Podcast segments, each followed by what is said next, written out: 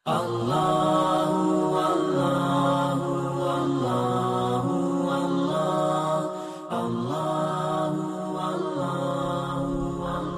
perlu diketahui ada istilah ya. Alkitab, utul kitab, utu nasibah minal kitab, ahli kitab dan umul kitab. Ini istilah-istilah yang kurang diperhatikan dalam perkembangan sejarah.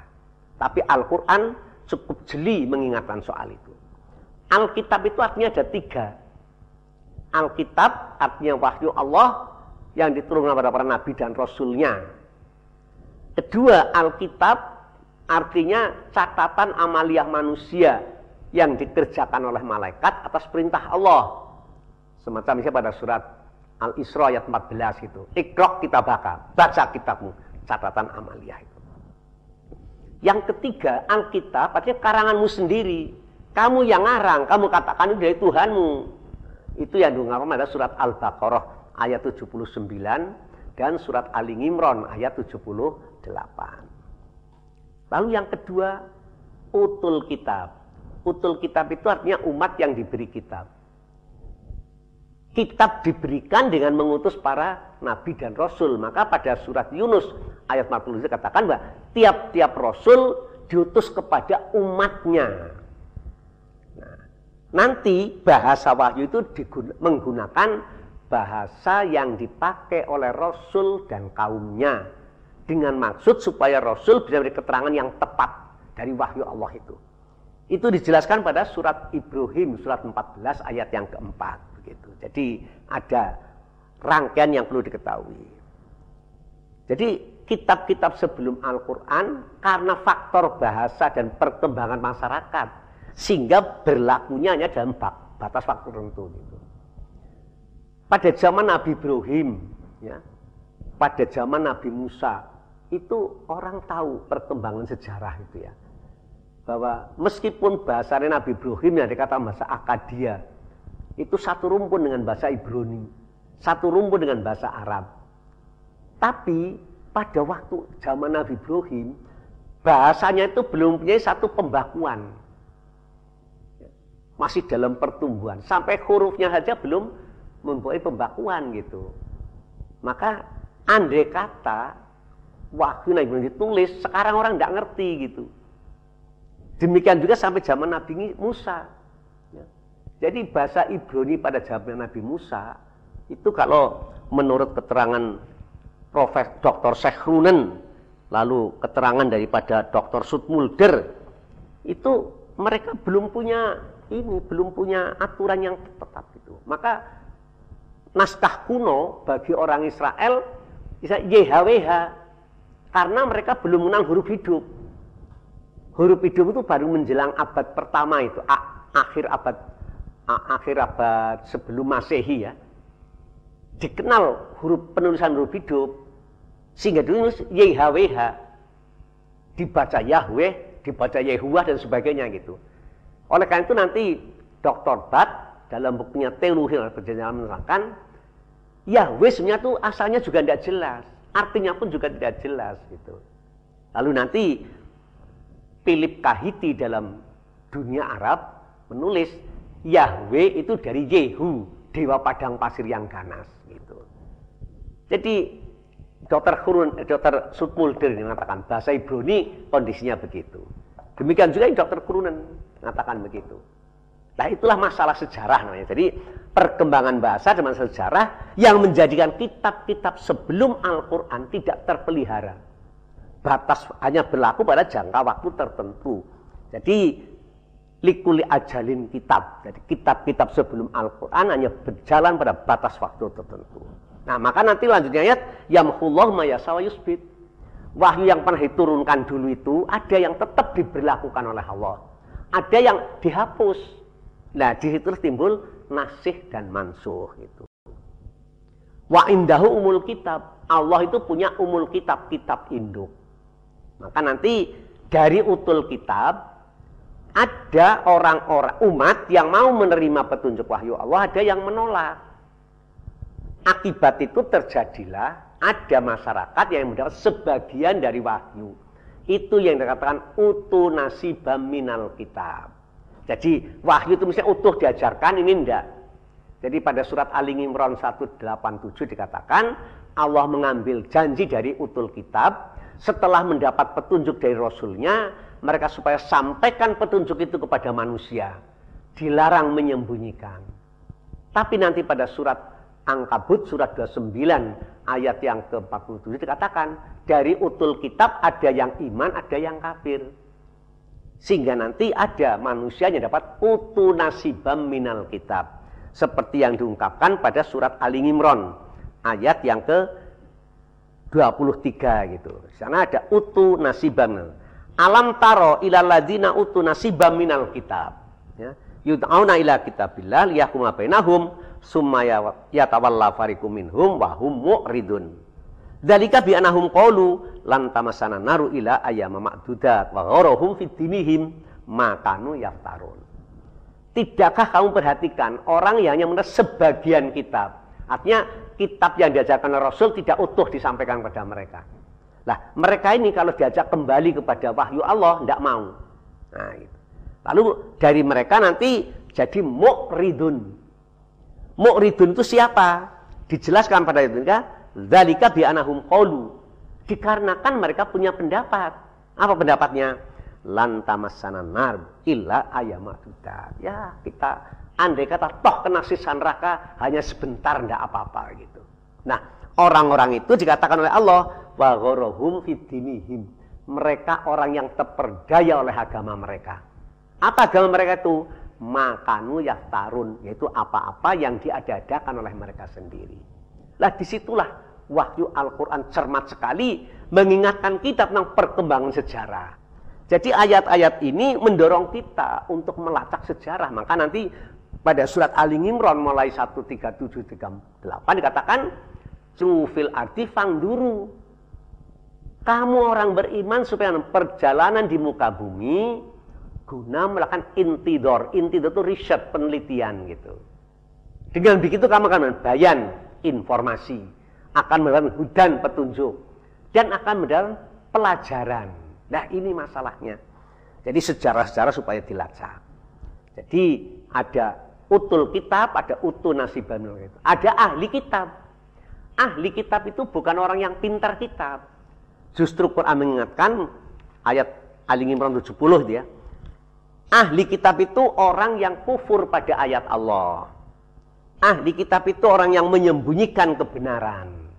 Ahli kitab itu orang yang talbisul haqqo bil batil, mengganti petunjuk wahyu Allah. Talbis bukan mencampur ya. Talbis itu nanti dalam tafsir Tobari, talbisul haqqo bil batil, itu mestinya agama Allah, al-Islam diganti Yahudi dan Nasoro. Jadi talbis bukan mencampur, mengganti lah bisa kan memakai gitu ya. Asalnya jadi di Islam diberi pakaian Yahudi Nasoro. Nah itu talbis namanya gitu. Jadi ahli kitab itu justru bukan orang-orang yang pinter, tapi justru merusak wahyu gitu. Lalu ada umul kitab, kitab induk kepunyaan Allah.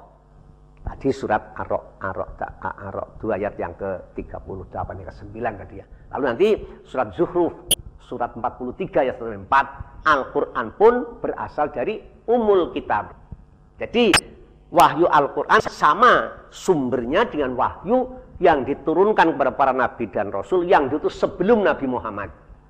Jadi surat 13 ayat 38 39 hubungannya surat 43 ayat 1 sampai 4. Jadi ada kesinambungan. Lalu yang kedua arti umul kitab itu surat Al-Fatihah. Maka Fatihatul Kitab disebut Umul Kitab. Disebut Umul Quran. Nah, yang ketiga, Umul Kitab ini ayat muhkamat. Lihat surat Ali Imran ayat yang ketujuh gitu. Jadi ayat ada yang muhkamat, ada yang mutasabih. Yang muhkamat itu ayat yang sudah punya pengertian yang tertentu, tidak bisa berubah. Jadi sudah jelas artinya. Mutasabih ada tasabuh, ada persamaan. Jadi masuk alegori, kata kiasan, peribahasa itu masuk kalimat musabi, maka tidak boleh dijadikan pokok pegangan. Kalau orang punya pendapat didasarkan ayat mutasabi akan menuju pada dua hal. Membuat takwil yang sesuai dengan dirinya atau menimbulkan fitnah terhadap yang lain. Jadi seperti istilah anak Tuhan itu kalimat musabih itu. Kalau anak Tuhan, apa Tuhan itu laki-laki atau perempuan, misalnya begitu. Ya, kalau anak Tuhan, terus bagaimana jadinya? Oh ditafsir, oh bukan. Dia anak Tuhan bukan karena ada hubungan manusia misalnya begitu itu. Ini kan namanya kalimat musabih itu. Maka untuk sumber perselisihan terus tuh tidak akan selesai gitu. Nah begitulah petunjuk Al-Quran. Nah, kembali kepada wahyu ini maka perkembangan wahyu itu sampai kepada zaman Nabi Adam, Nabi Nuh, lalu Nabi Ibrahim dan uh, Ali Imron. Gitu. Nah, ini dinyatakan di dalam surat apa namanya Ali Imron ayat yang ke-33. Nah, sana perhatikan baik-baik ya. Innallah hastofa Adama wa Nuha wa Ali Ibrahima wa Ali Imrona alal alamin. Jadi sejarah kenabian itu ada masalah pokoknya. Allah memilih Adam, Nuh, Ibrahim, dan Ali Imron. Maka nanti perlu diperhatikan baik-baik. Dari sisi lain, nanti Allah mengambil janji dari para nabinya untuk menjaga kesucian wahyunya secara berkesinambungan dan berlanjut. Ya, jadi surat Ali Imran ayat 81. Nanti Nabi Muhammad SAW menjelaskan pada hadis Bukhari, seluruh nabi itu jalur ayahnya satu. Hanya ibunya yang berbeda. Nah inilah, maka Ali Imran ayat yang ke apa itu namanya 33 hubungannya dengan Anissa 163 mengenai wahyu itu perlu dicermati dengan baik. Nah, dari sini Adam, Nuh, lalu Ali Ibrahim. Mestinya kan Nuh punya keturunan sampai Ibrahim nanti begitu. Ibrahim nanti punya keturunan di satu pihak sampai Ali Imran. Tapi pihak lain nanti sampai kepada apa itu namanya Kedar sampai kepada suku Quraisy Nabi Muhammad gitu. Nah, jadi ada masalah, maka sebagai contoh atau kasus dalam sejarah mengenai wahyu ini ya, perhatikan surat Qasas, surat 28 ayat 43 gitu. Jadi Allah menurunkan Toret kepada Musa setelah umat-umat sebelumnya mengalami kerusakan. Lalu kitab yang kepada Musa itu diterangkan pada surat Al-Baqarah ayat 41 untuk musodik untuk membenarkan kitab-kitab sebelumnya gitu ya. Jadi ayatnya cukup menarik ya. Jadi Qasas 28 ya. Walakot ataina musal kitaba mim ba'di ma ahlaknal kuruna ula baso nasi wahudan warohmatalla allahum karun. Jadi supaya diperhatikan itu. Umat mulai zaman Nabi Nuh sampai Nabi Musa sudah rusak. Allah dan kita pada Musa. Nah, kitab itu dijelaskan pada surat Al-Baqarah ayat 41 sebagai musodik artinya untuk membenarkan kitab-kitab yang sebelum kamu itu wa aminu bima an, anzaltu musaddiqal lima ma'akum wala takunu awala kafirin bih wala tastaru bi ayati samanang polila wa iyaya fattakun jadi Toret Musa diturunkan setelah umat sebelumnya rusak. Taurat untuk mengadakan musodik, mengoreksi, membenarkan wahyu-wahyu yang sebelumnya. Ini artinya ada kesinambungan itu. Jadi wahyu dari Nabi pertama sampai Nuh, ya, terus sampai Ibrahim, sampai Musa. Ini ada kesinambungan gitu. Nah, tapi nanti ada masalah. Tauratnya Musa itu kemudian diperselisihkan oleh Bani Israel. Lihat surat Hud surat 11 ayat 110. Nah, jadi Toretnya Musa itu oleh Bani Israel dipersinan. Walakot ataina musal kitaba fahtulifa fihi. Gitu. Jadi turun kata Musa diikhtilafkan oleh umatnya. Ini kalau Anda melihat Bibelnya orang Kristen di sini. Lihat kitab ulangan pasal 30. Satu ayat yang ke 20 begitu. Jadi surat ulangan ya, kitab ulangan pasal 31 ya, ayat yang ke-27 begitu. Nabi Musa berkata, kata pengarang Bebel ini gitu ya. Aku masih hidup, kamu sudah durhaka. Bila aku telah mati, kamu akan lebih durhaka lagi. Jadi cukup menarik ayatnya ya. Jadi kitab ulangan pasal 31 ayat 27 ini. Jadi ada siapa yang merusak wahyunya kitab Tauratnya Musa. Lihat kitab Yesaya di sini. Kitab Yesaya pasal yang ke-20 eh, yang ketiga ayat 12 jadi kitab Yesaya pasal 3 ayat yang ke 3 12 ah gitu ya masih Yesaya pasal 3 ayat 12 tegas sekali ya. Bahwa pengerah umatku itu kanak-kanak jua adanya dan orang perempuan merajalela atasnya. Hai segala umatku kamu disesatkan oleh pemimpinmu dan jalan yang patut kamu jalani itu dibongkarnya.